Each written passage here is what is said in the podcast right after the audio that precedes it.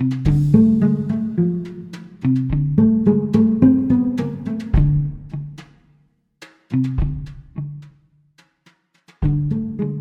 самое смешное, что сейчас же, по-моему, две недели назад, наверное, было, или неделю назад, а, летнее солнцестояние. Для меня это случилось таким большим шоком, потому что в Питере, в России все, день начинает становиться короче. А у нас наоборот. У нас э, все. Все таки о, последний короткий день, и теперь все, дальше дни будут длиннее. Я такая, блин, точно, это же здесь работает совсем наоборот. И луна в другую сторону. Еще и по другим наклонам. Да, из-за вот этого вируса я очень не сразу сообразил, что в общем, уже июнь закончился. Уже середина лета. Это вообще ужас. Ну, то есть, вот настолько теряешься. Ну да, по моим ощущениям, я как будто сидел, и у меня еще весна. Вообще, конечно, как-то, знаешь, несколько обидно, что как будто, ну не то чтобы год жизни выпал, да? Ну, полгода так точно. Какая-то его классная часть, ну вот в том смысле, что в Питере вот теплое время года, оно такое, же не очень длинное, да, в целом хорошее. У меня всегда было ощущение, что я как будто здесь жду, пережидаю зиму здесь. Ну, чтобы так вот наступила весна, лето, осень, все. Потом вот эта ужасная зима. Получается, что, в общем, зиму-то я переждал, а вот толком весны и лета не увидел. Это прямо досадно. Хотя, в принципе, наверное, это, знаешь, примерно то же самое, что мы не вирус, так что-нибудь другое. Убить несколько месяцев, а может и лет своей жизни люди, в принципе, умеют. Ну, какая разница, чем просто убить? Можно там рутиной какой-то. Можно рутиной, да. Можно книжкой, можно играть в какую-то игрушку. Ты знаешь, вот играть в какую-то игрушку тоже можно по-разному, да? Ну, можно потом про это помнить, и это была какая-то часть, такая важная часть жизни, да, или книжку прочитать, про которую потом будешь помнить. Ну, или сериал, который вспоминать будешь. А можно так, через год уже спрашиваешь, что это было, да, что-то тут не помню.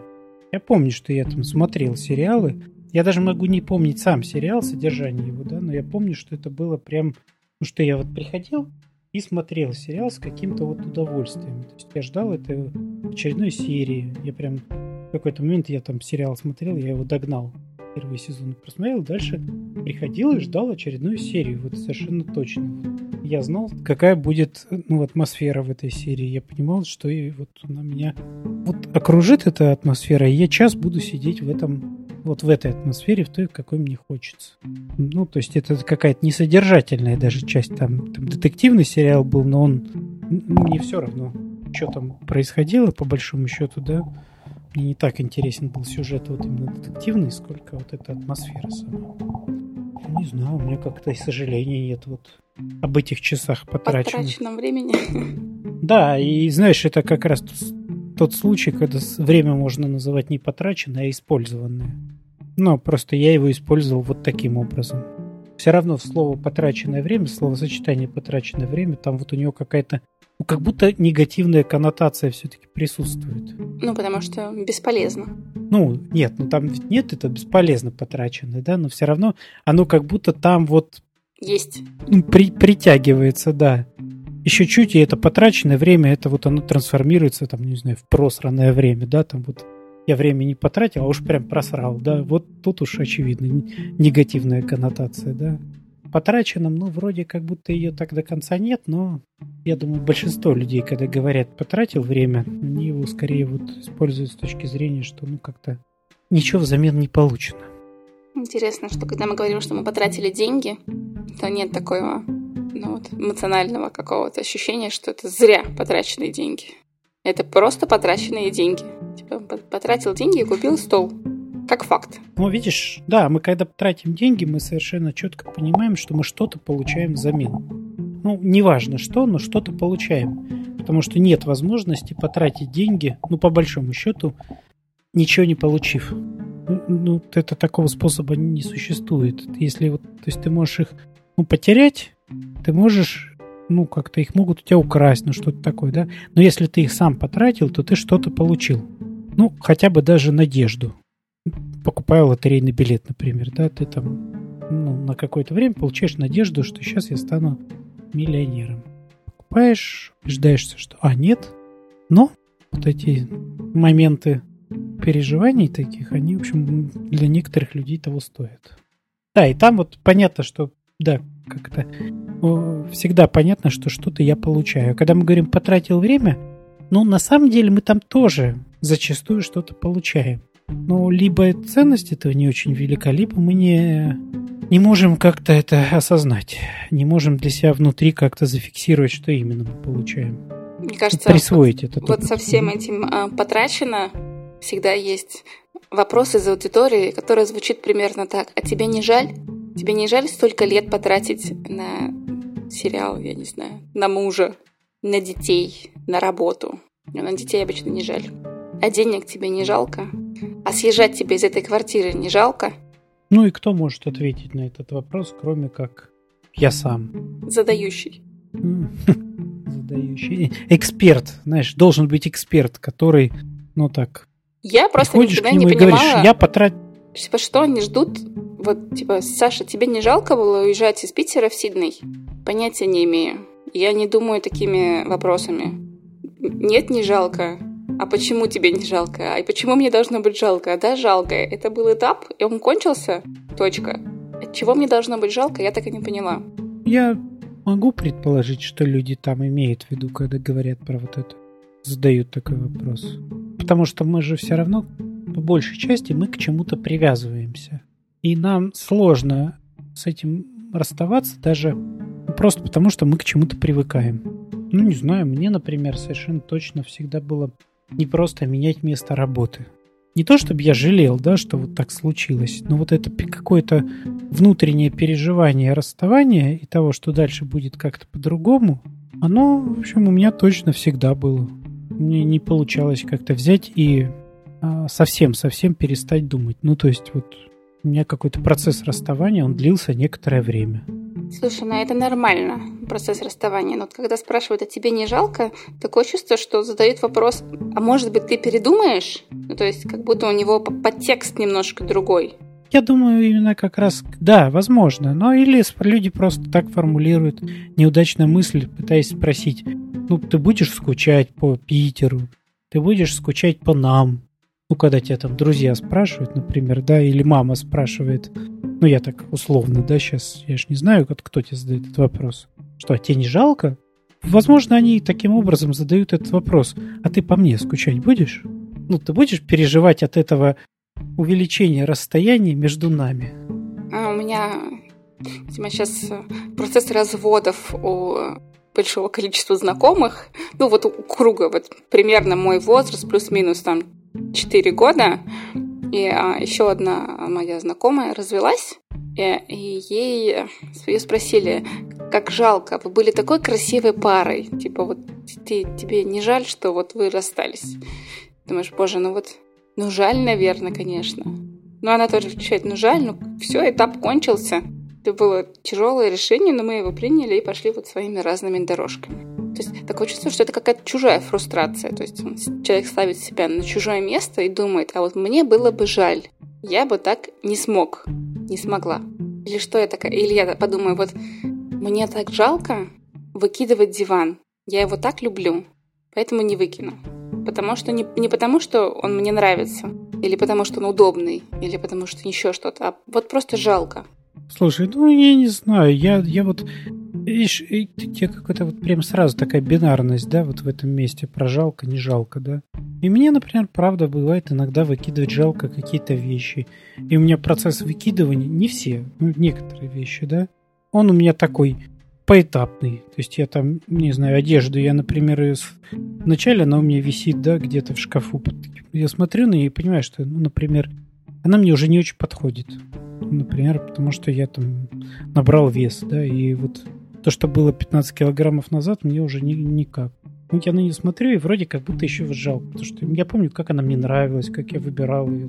Ну, вот, и там пер, первым шагом я ее вначале убираю в куда-нибудь в это коробочку, просто чтобы она там лежала, но уже не висела на полке. Потом через годик достаю, понимаю, что вот, ну да, она уже годик лежит в этой коробке, а принципиально ничего не поменялось. Ну, значит, я ее уже могу. Мне уже как-то проще с ней расстаться. Ну, такой процесс вот пошаговый. Чем просто взять, выкинуть и там признать, что а как же надежда, что я еще похудею. Это да, но я сейчас говорю про то, что мы из состояния жалко потраченного времени можем принимать какие-то решения. Я как раз про то, что словом «жалко» можно обозначать разные понятия. Ну вот я, например, точно это назову словом, ну что мне жалко ее выкидывать. Это не значит, что я ее не выкину.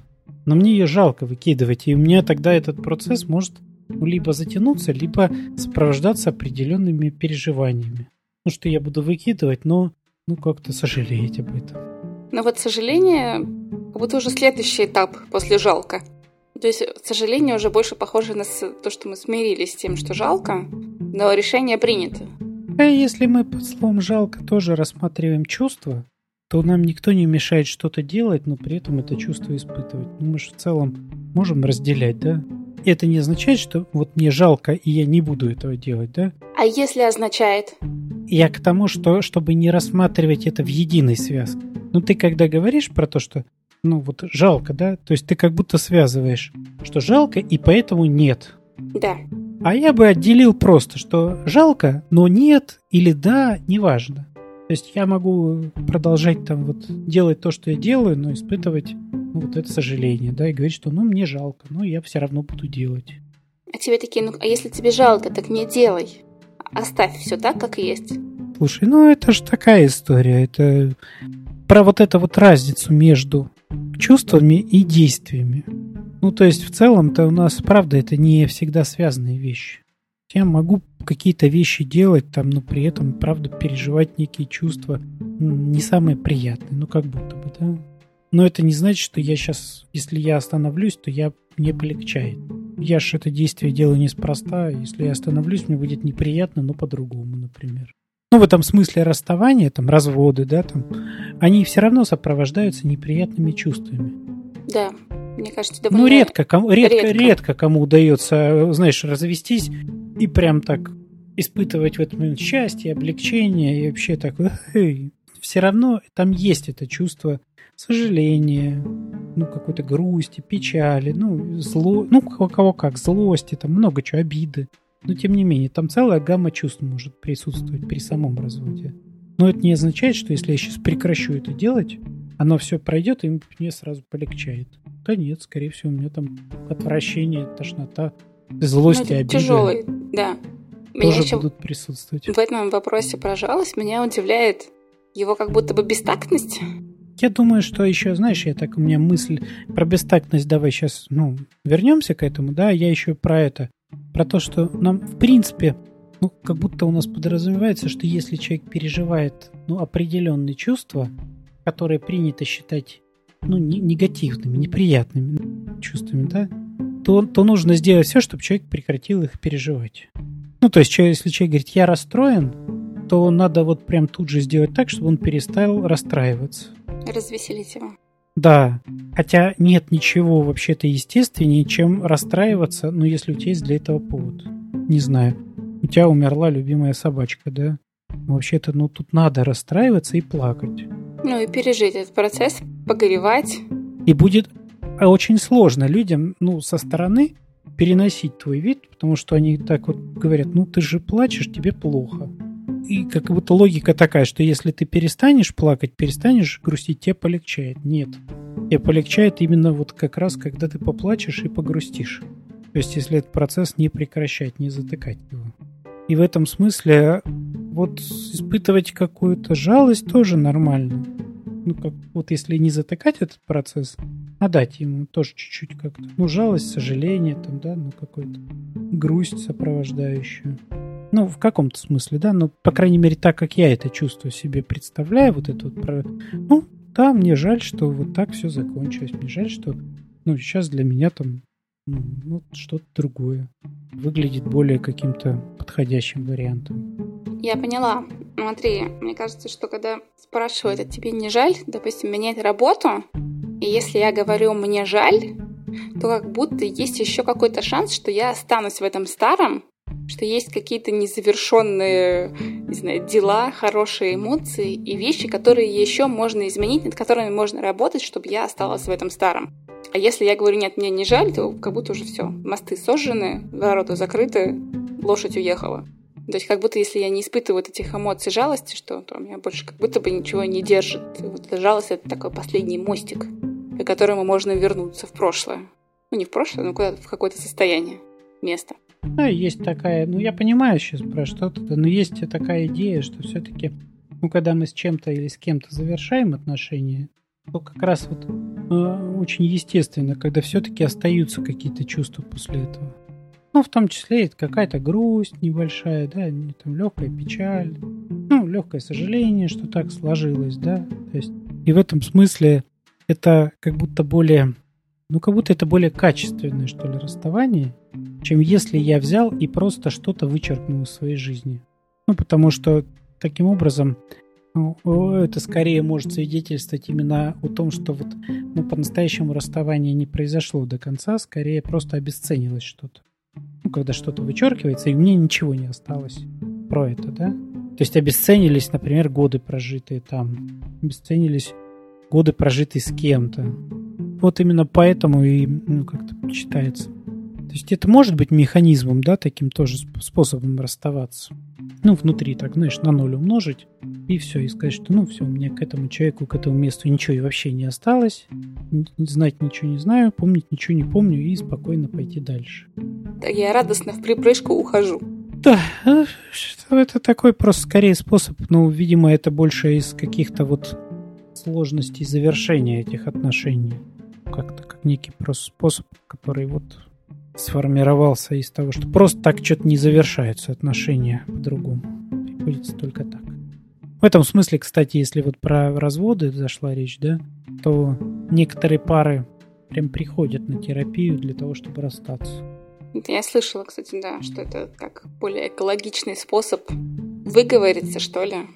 Да, да, именно чтобы потом не было вот этого ощущения, что человека я просто из своей жизни вычеркнул и, и, и, годы, проведенные с ним, тоже стараюсь вычеркнуть. Это все равно очень такой непростой момент, и главное, что это сделать, это все равно до конца не удастся. Это все равно аукнется, либо, ну, либо вспомнится потом, да, и придется переживать это и проживать, либо это скажется на следующих отношениях. Поэтому действительно это такой очень экологичный способ прийти и завершить отношения высказать друг другу все хорошее и все плохое, что за это время накопилось, прощаться и понять, что да, это взаимовыгодное решение сейчас расстаться. А что там про бестактность вопроса? Давай вернемся, да. А что про бестактность? Ну, это же твоя была идея, что задавать вопрос про чувства, которые переживает человек, это бестактно. Ну, для меня это как будто обесценивание моего решения. Почему? Не знаю, ну вот я я сейчас пытаюсь при- придумать какой-нибудь пример. Ну, просто с переездом не, не, не очень хороший пример. Ну, я, не, я понимаю, но знаешь, ну, как-то обесценивание, это когда человек говорит, а ты хорошо подумала? Вот, понимаешь, когда тебе, меня спрашивают, а, а тебе не жалко? Примерно вариант вот такой, а ты хорошо подумала? То есть, а может быть, все-таки еще раз подумаешь? А если тебе жалко, еще два раза подумай. Как это тебе не ну, жалко? Видишь, если так человек говорит, то это значит, что ему просто сложно сказать, что мне жалко. Ну, типа, мне на твоем месте было бы жалко, или я бы на нет, твоем... Нет, нет, нет. Это значит, что человек тебе сейчас пытается сказать, ты знаешь, мне очень жалко, что ты уезжаешь. Мне ну, очень у него эти слова... Нравится это в количестве чужого развода. Мне так жалко, что вы развелись, вы были такая красивая пара. Всегда на вас смотрела и радовалась. Нет, я сейчас про тебя, знаешь, когда там другая история. А вот именно когда тебе человек говорит, ну там, а тебе не жалко, да, там, а ты хорошо подумала, там еще что-то. Ну, вообще, скорее всего, человек просто в этот момент просто хочет тебе сказать, что ему жалко что ты уезжаешь, он по тебе будет скучать, ему тебя будет не хватать, но выговорить это он не в состоянии по каким-то причинам. И поэтому, знаешь, ну, он пытается тебе приписать это. Хорошо подумала? Ты понимаешь еще, чем это для тебя чревато, что ты меня перестанешь видеть? Что ты еще пожалеешь об этом. Ну, ну, это он на самом деле, понятно, про себя просто говорит. Ну, такой, знаешь, способ что-то такое вот как-то и вроде как... Но это не, я, это не специально люди делают, это скорее про то, что вот очень сложно. Напрямую это сложно сказать. Бывает. Что, знаешь, мне жаль, что ты такое решение принимаешь, и я тебя буду видеть вот раз в году. Ну, или там только по, по скайпу, например. Слушай, ну давай, ладно, давай с переездом это все-таки такой вопрос, там он более комплексный. Допустим, я купила себе сумочку, один раз ее надела и поняла, что, ну вот, не работает она для меня в этом, вот для моем гардеробе. Не хочу больше ее и продаю. И меня спрашивают, а тебе не жалко? Ты же ее только что купила. Ну вот что, не, нет, не жалко. Жалко, красивая, но не подошла. Ты правда считаешь, что это бестактно тут? Я не понимаю, что стоит за этим вопросом. Понимаешь, для меня вот какая-то... Что там за социальное такое поведение? Что стоит на самом деле за этим вопросом? То есть человеку реально интересно, сожалею ли я? Тогда, ну, мне странно спрашивать об этом. То есть какая разница, сожалею я или нет? Возможно, для человека это выглядит очень, ну, как будто необычно. Ну, то есть для него это необычное поведение, в том смысле, что он так не делает. И в этом смысле, а, в этом случае, он а, заменяет... Люди вообще склонны заменять утверждения вопросами. То есть это прям вот как то классика жанра, да, такая, когда мама приходит и говорит, ну зачем ты это сделал, зачем ты разбил чашку? Ну вместо того, чтобы сказать, да, что я недовольна тем, что ты разбил чашку. Появляется этот странный такой, ну, в общем, дурацкий вопрос, зачем ты это сделал? Или почему ты это сделал? Вот у меня был коварный план, безусловно, сделать тебе плохо. Именно для этого я ее и разбил. И в этом смысле, да, да, и тут тоже может быть такая же ситуация, что человек вместо того, чтобы сформулировать утверждение, пытается задать вопрос. Ну, то есть вместо того, чтобы сказать, знаешь, я вот это, для меня это удивительно, я так никогда не делаю. Я не продаю вещи, а если я их покупаю, то обычно я делаю их, ну, как-то к этому отношусь так ответственно, выбираю долго и старательно, да, и в этом смысле мне непонятно, как ты устроена, то ты делаешь иначе. Ну, вместо того, чтобы что-то про это... Ну, это же надо, во-первых, про себя что-то рассказать, да, как-то. Ну, что-то приоткрыться. Потом гораздо проще задать вопрос. Ну, я так думаю. Но мне почему-то кажется, что это правда больше про это. Про то, что людей может удивлять. И в этом смысле они прям задают вопрос, но не очень понятно, да, из каких этих, из какого своего интереса. Это может быть и способ манипуляции, да, но вот так как ты приводишь эти вопросы, они как будто вот, ну, очень редко. То есть вот про переезд еще худо-бедно, да, там можно как-то подумать. А про сумочку, да что там человек еще может хотеть сказать такого? Ну, ладно, я согласна. Про сумочку так себе вариант. У меня есть другой вариант. Что мне знакомая покупала квартиру, купила машину и через буквально пару месяцев решила купить квартиру. Ей не хватало немножечко денег, и она ну, вот эту же машину продала обратно. То есть она буквально ей попользовалась там 4 месяца. Соответственно, ей задали прям кучу вопросов, типа, ты же только что купила машину, тебе не жалко ее продавать? Она такая, мне, ну, жалко, конечно, но мне нужны эти деньги больше на квартиру. А по городу я на такси могу. Слушай, вот здесь уже, уже можно предположить, что человек пытается что-то сказать ей. Ну, то есть, потому что если так вдуматься в сценарий, который ты описываешь, известно же, что машина... Ну, она новую купила машину? А, слушай, я, честно, не помню. Вот тут принципиальный вопрос, да? Потому Мне кажется, что, она, купила она купила ее в, са- в салоне, но не новую. Потому что если она совсем новую купила, да, то машина, выехав из салона, уже но потеряет... Потеряла там половину. Мне кажется, она купила не новую, но из салона. То есть ей до нее тоже пользовались не очень долго. Ну, то есть, может быть и послание, да, потому что, правда, тут ему, и может кто-то пытается сказать, знаешь, ты, похоже, глупость сделала ну, зачем ты ее покупала, сейчас продаешь, ты в итоге потеряла денег, и пытается таким образом это сказать. Зачем он это хочет сказать, это уже другой вопрос. Вопрос отношений вот этих двух людей, да. Вопрос, почему в такой форме, вот, это тоже еще интересный вопрос, но это ну, вообще про неизвестного нам человека, который так спрашивает. Это возможно. Возможно, это просто попытка, опять же, все-таки сделать некое, ну, такое, высказать некое утверждение, да. Человек сказ- хочет сказать, что, знаешь, а я бы так не сделал. Я бы как следует подумал с самого начала. Самоутвердился такой. Да, так говорить, как будто вот форма такая, так себе, да? Поэтому спрячем это в вопрос. А зачем ты сделала вот так? Зачем ты купила и потом продала? Тебе не жалко? Причем, знаешь, на самом деле в этом вопросе тебе не жалко, вообще может стоять э, много чего жалко. То есть а тебе не жалко ее продавать. Тебе не жалко денег, которые ты потратила. А тебе не жалко, что ты не можешь ее больше водить. Может быть, может быть. Но видишь, дело в том, что э, как-то как к этому относиться. Если в этом, ну, что-то, вот как ты слышать, да, вот эту фразу, то, да ты вообще подумала как следует, то там, да, там реакция будет, ну, такая, ну, какая-то, будешь агрессивно на это реагировать. Я вообще такие вопросы воспринимаю очень буквально. в лоб. не париться, я прям, да, я прям вообще, я их даже не пытаюсь как-то там понять.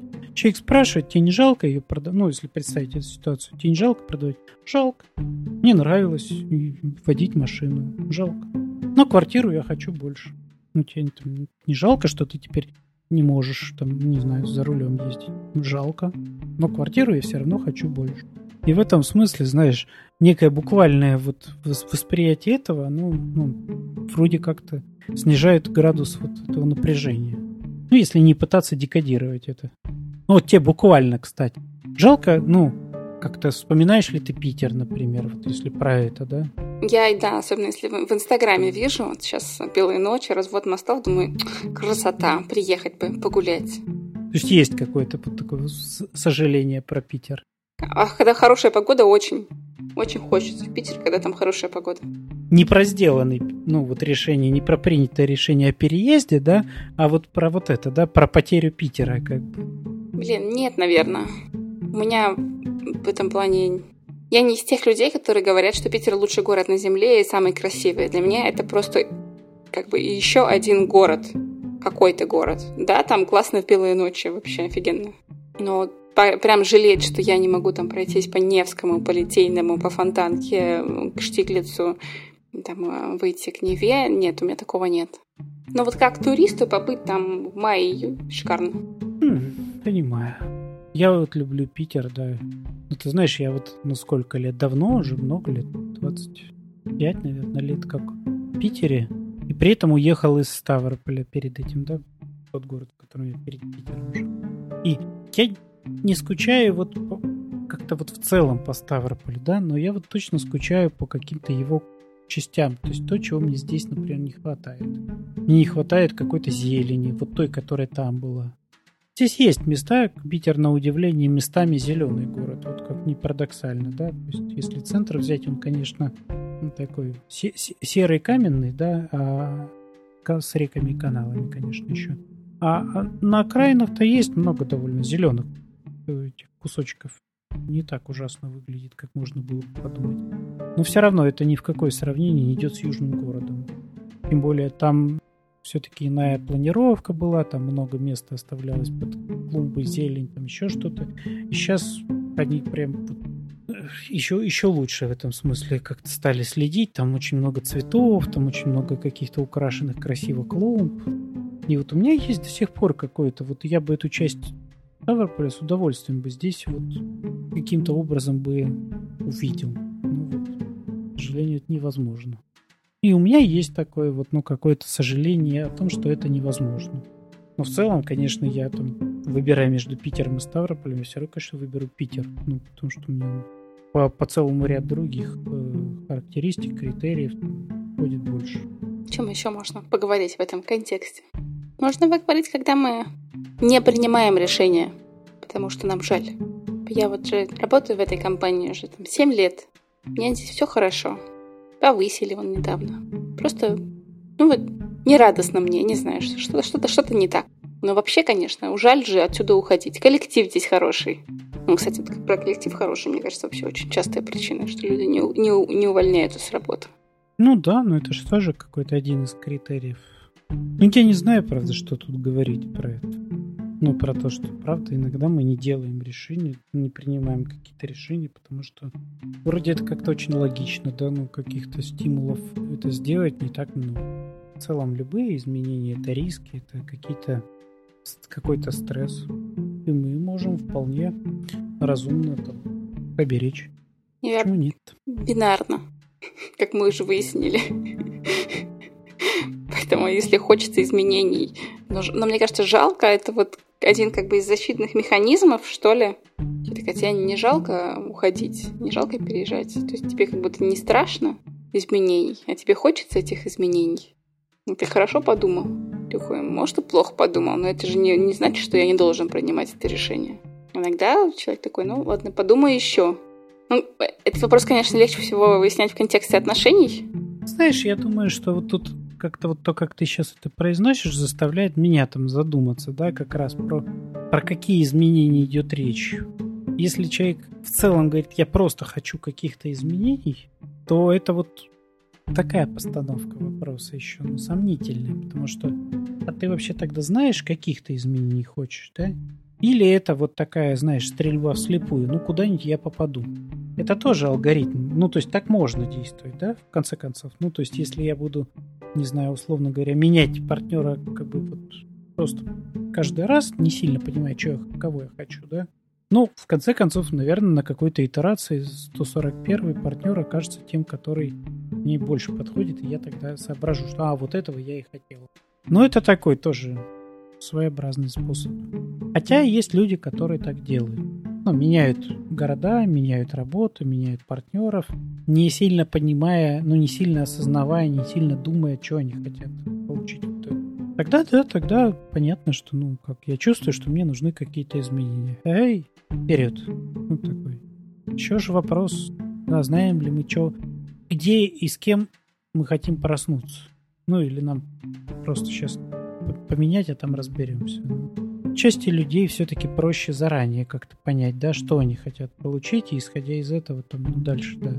А нужны ли мне изменения в той же работе, или я могу здесь это получить?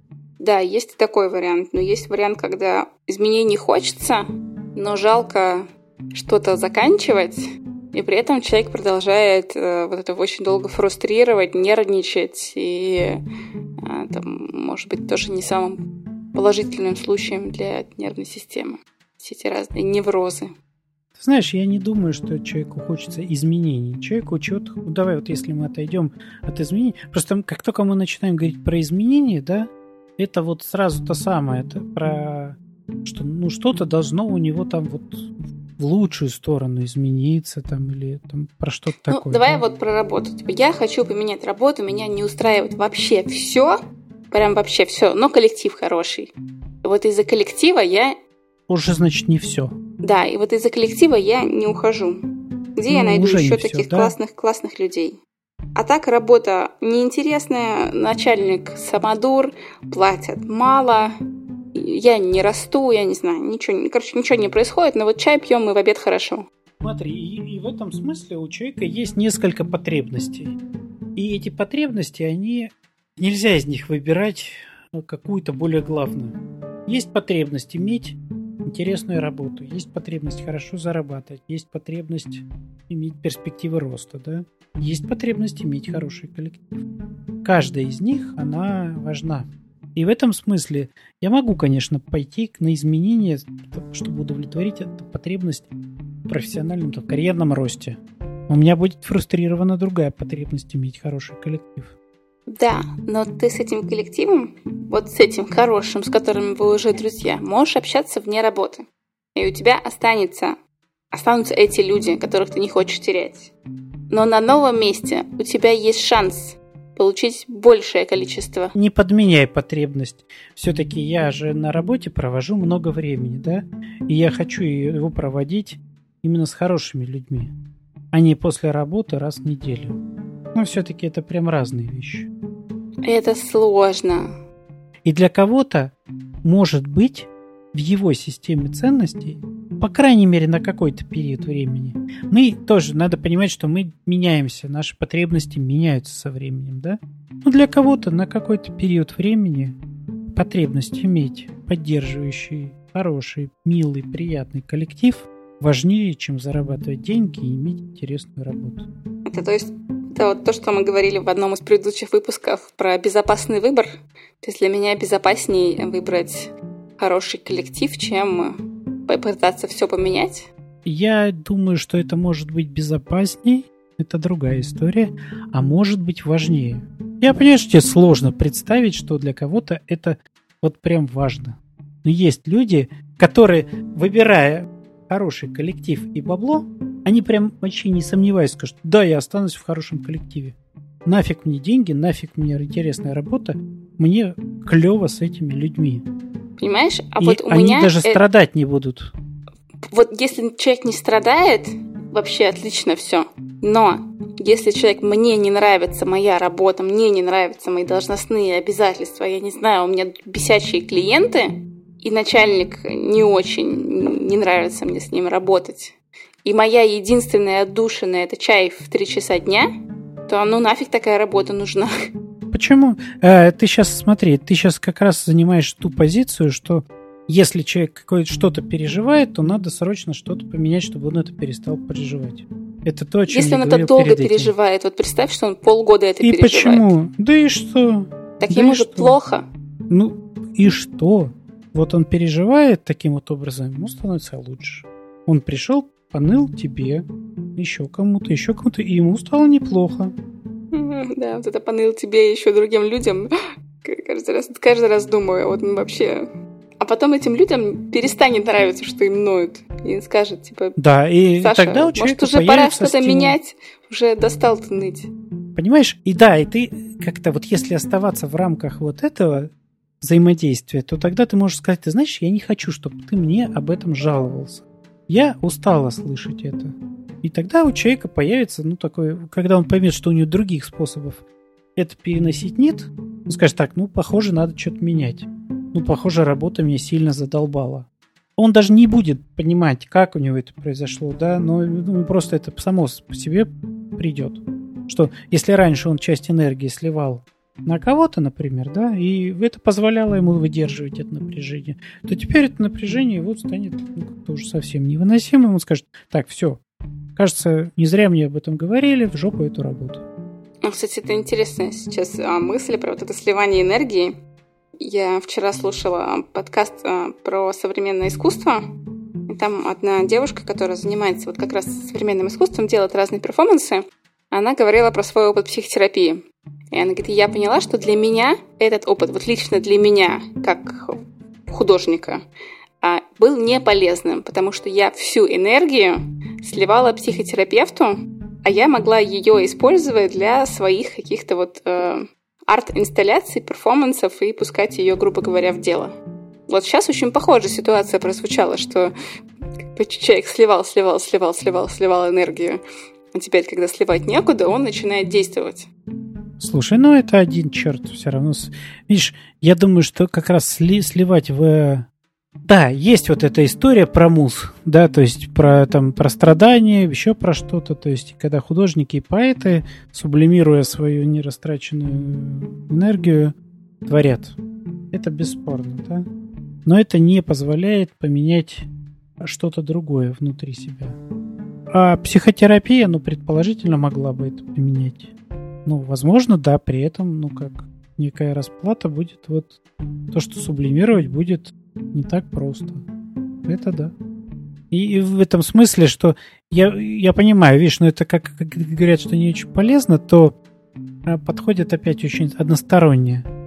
Ну, потому что бесспорно что-то будет меняться. Более того, любая психотерапия, она вызовет изменения, в том числе и в окружающей среде человека. Ну, потому что он не сможет, не сможет не менять ее, меняясь сам. Ну, в общем, ты говоришь про то, что даже если мне жалко что-то менять, и я застряла в этом состоянии, что я ничего не меняю, то в какой-то момент у меня накопится критическая масса, и я начну меняться? Да, да, это вполне возможно, и это ну, даже более естественный процесс, чем если ко мне будут пытаться достучаться. Ну, через логику. Да вы сколько угодно меня убеждайте, но если у меня пока нет энергии на эти изменения, то я буду кивать головой и говорить, ну да, вы, наверное, правы, но что-то но что-то мне мешает. Make sense. А когда эти обстоятельства станут, ну, уже действительно что-то, что я терплю, будет непереносимым, то мне придется это сделать уже. И не, не потому, что логика мне так подсказывает, а потому что, ну, уже все, уже вот обрыдло.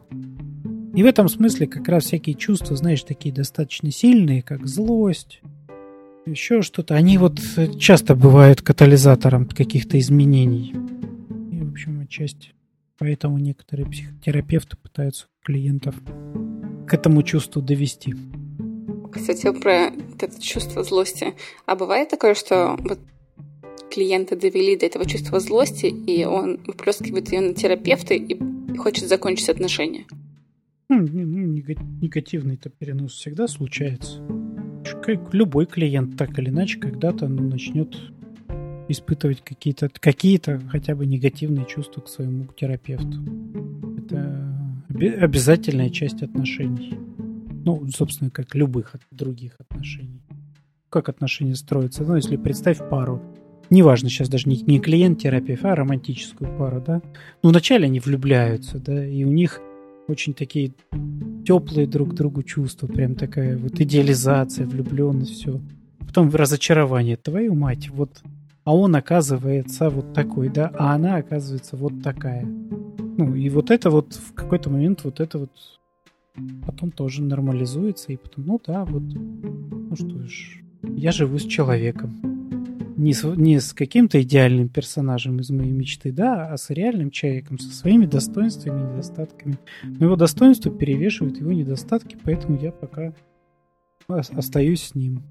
Ну, в этом смысле пара клиент-терапевт проходят, ну, не то чтобы такие же, да, фазы, ну, можно сказать, близкие, да, какие-то фазы, если на пальцах рассматривать, то да.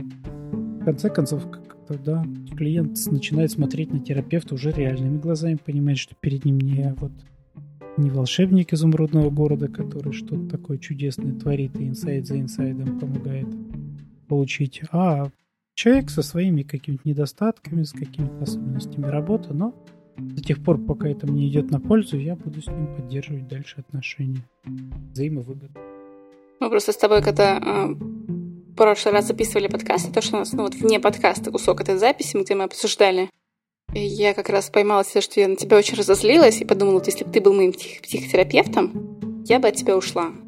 Вот сто процентов ты бы был, не бы был моим психотерапевтом, потому что ты для меня очень э, слишком давишь, давящий, вот. И мне это не подходит, мне это не нравится. Я люблю, когда меня гладят. Мне нужен нежный терапевт. Я начала как раз думать вот про ситуацию, что вот как, как бы я уходила от терапевта. Это нужно было прийти и сказать, что вот вы, Олег, мне не подходите как терапевт. Я бы хотела с вами закончить отношения. И это классно, смотри, что так вот, э, что ты для себя представляешь именно так. Потому что, ну, в сущности, это скорее за забота терапевта организовать сеттинг э, таким образом, чтобы клиент пришел для того, чтобы завершить отношения. Ну, то есть обычно это терапевт э, про это обозначает в какой-то момент времени, желательно ближе к началу работы. Ну, то есть на одной из первых сессий, может быть, даже на первой, что если вы решите в итоге завершить, ну, то есть понятно, что с этого не начинается терапия, да, но где-то, когда обсуждаются какие-то условия работы дальнейшие, когда принимают решение, что мы будем работать, вносится терапевтом, часто вносится именно это, да, что если вы решите завершить, вы придете на одну сессию для того, чтобы завершить. Потому что там может быть такая история, как раз вот та самая, да, когда э, человек начал, ну вот попал вот в этот самый негативный перенос. И ему надо его пройти. Ну, например, там он может просто о терапевте что-то нафантазировать. Ну, например, он думает, что терапевт на него сильно давит, Хотя терапевт в этот момент может вообще иметь совершенно в виду другое. Но клиент, опираясь на свой предыдущий опыт предыдущих отношений с, условно, с папой, не знаю, с мамой, неважно, да, в зависимости от того, что там за фигура у него терапевтическая, он может вот прям продолжать эту же фигуру и дальше развивать. Ну, так как это тот самый негативный перенос. Тогда терапевт ему может помочь в этом разобраться. Ну, а тут же еще может быть момент, что терапевт использовал, наоборот, мягкие техники, и клиент к этому был готов. И ему это была понятная история, и шло, грубо говоря, легко, и не было никакого переживания и выхода из зоны комфорта. И чтобы выйти из зоны комфорта, нужно было сделать по-другому. А я не думаю, что там... Ну, это скорее, да, видишь, зона комфорта это не очень терапевтическое, что ли, понятие. И в этом смысле терапевт, который там выводит человека из зоны комфорта, для меня вызовет сразу вопросы. Из каких соображений он это делает, зачем он это делает и какую свою потребность он таким образом реализует. Но если, если я как клиент э, барахтаюсь в одной теме и жду, что меня будут гладить и поддерживать, и если я таким образом из нее не выхожу, ну, не прорабатываю. Быть, мы сейчас уходим в обсуждение профессиональные такие, да? Я могу, конечно, ответить, что терапевт, в принципе, может обозначить, что окей, ладно, вы хотите от меня поддержки, ну такой, да, там еще что-то. Хорошо, я буду это сейчас, ну, я вас готов поддерживать. ну, тогда давайте разделять ответственность за, за эти действия. Да? Если вы, как вы понимаете, что для того, чтобы произошли изменения, ну, возможно, когда-то вам придется в жизни что-то там рисковать и что-то такое делать, то, чего вы делать обычно не привыкли. Ну, то есть подсветить а эту если... проблему просто, чтобы человек да, сам увидел, все, что он из нее не выходит. А, и, да, и, и, дальше, и дальше, пожалуйста, да, господи, буду гладить тебя по голове столько, сколько надо. Ну, если, если ты понимаешь, что тебе это сейчас важнее, и ты понимаешь последствия, которые, ну, или там, которые у этого будут, или наоборот, которых не будет. Ну, в конце концов, может быть, сейчас именно в этом потребность у клиента. Терапевт он в этом смысле, ну, может как-то не идти на поводу вот, вот этой идеи, что надо что-то срочно менять. Хороший терапевт и не идет обычно. Он все-таки идет еще и за потребностью клиента. Возможно, клиенту сейчас больше нужна поддержка и в том, что есть, чем в изменениях. Позначу, что изменений сейчас ну, таких вот... Изменений не предвидится не предвидится, но поддержать я сейчас вас поддержу. Да и, господи, поддерживайте, пожалуйста. Ну, это я сейчас очень на пальцах, конечно. Ну, я, я поняла, да, глуб, я поняла. Глубже, да, но так или иначе, я думаю, понятно. Ну, заканчивать отношения с терапевтом – это важно. Да, и поэтому вот, когда терапевт выводит из зоны комфорта, что называется, да, то скорее тут это больше какая-то идея и потребность терапевта. Олег, мне кажется, нарциссич... в, в кавычках такой сделал, выводит из зоны комфорта, ну, здесь были кавычки. Не, я сейчас, я сейчас буквально, да, ну, когда он цитирует, да, и, ну, кавычки не в смысле, в переносном смысле, а в плане цитаты, то для меня это скорее, ну, некая нарциссическая потребность терапевта. Э, сделать что-то эдакое, и как-то поменять жизнь клиента, так, так как терапевт считает нужным. И правильным для клиента. С его точки зрения, зрения терапевтической. Угу. А это очень такой хрупкий лед, тонкий. Да, и в общем, в этом смысле, да, если вернуться к вопросу о том, что завершать отношения с терапевтом надо, но вот если правильно выстроен сеттинг, то клиент приходит к терапевту, говорит о том, что он к нему чувствует и вообще что накопилось. И иногда это позволяет как раз-таки продолжать хорошо отношения дальше. Пройти вот это вот самое негативное, этот перенос, и продолжить отношения. О чем-то договориться, что я сейчас вот не до конца на самом деле поняла, потому что, насколько я знаю, то есть психотерапевт может быть, ну вот, поглаживающим, то есть поддерживающим, а может быть наоборот, как там, более толкающим, более пуша. Фрустрирующий это, да. Фрустрирующий, да. И это выбирается в зависимости от потребностей клиента. Или это как стиль работы терапевта? Ну, так или иначе, безусловно, это может быть и стилем работы, если терапевт очень ярко яркий представитель, условно говоря, какого-то стиля. Ну, то есть есть терапевты, которые больше предпочитают работать вот так, да. Ну, ну, это им более свойственно, им это легче, для них это легче дается. Есть и те, кто, у кого этот вариант. Ассортимент побогаче. Ну, то есть я просто говорила про то, что в какой-то момент клиенту больше подходит, когда его гладят, а в другой момент ему, может быть, больше подойдет, когда ему вот как-то более жестко подсветит эту проблему. И то есть это не всегда про нарциссическое терапевта. Или всегда, ну, в общем, на самом деле, да, я поняла. Это скорее большая отдельная тема. Отдельная, отдельная, да. Мы тут, потому что, правда, тут есть два человека в этих отношениях, и у каждого из них есть свои там какие-то потребности, да. И то, что ты говоришь, клиенту подходит, тоже непонятно. Для чего Ну, видишь, я, я не терапевт, то есть, я, да. Это более привычное клиенту, да? Или подходит с точки зрения, ну, то есть чего? Или подходит с точки зрения как раз изменений каких-то. Ну, то есть и то, и то можно назвать словом «подходит». Ну вот у меня сложилось впечатление, что вот из, из вот сколько мы записываем подкасты, то есть все-таки мы подсвечиваем какие-то мои проблемы, мы их обсуждаем, я вновь делаю какие-то выводы, и иногда для меня это очень удивительные выводы. Одного из одного предыдущих подкастов я до сих пор перевариваю. А, И у меня сложилось ощущение, что как будто ты сначала такой мягко-мягко-мягко, а потом как бы что-то очень резкое мне можешь сказать. И это получается, что я воспринимаю это как резкость, но не ты спланировал ее. Я думаю, что ты сейчас такой злой гений, который, а вот сейчас я отвечу тебе резко, и ты тут сразу все поймешь по-другому. Ну, я не знаю, я, наверное, в меньшей степени, конечно, об этом думаю с тобой, когда я же не работаю с тобой. Но в целом, да, наверное, я в работе, да и в наших с тобой диалогах я все-таки выбираю форму, в какой я могу это по каким-то причинам, да, подать. Форма у меня тоже есть разная.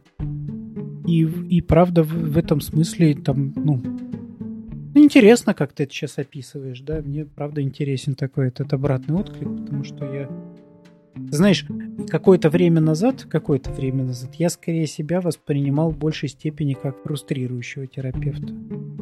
Ну, то есть, как такого, более, более резкого, что ли, да, который склонен как раз больше людей с чем-то сталкивать, ну, с какой-то реальностью, там, как мне кажется.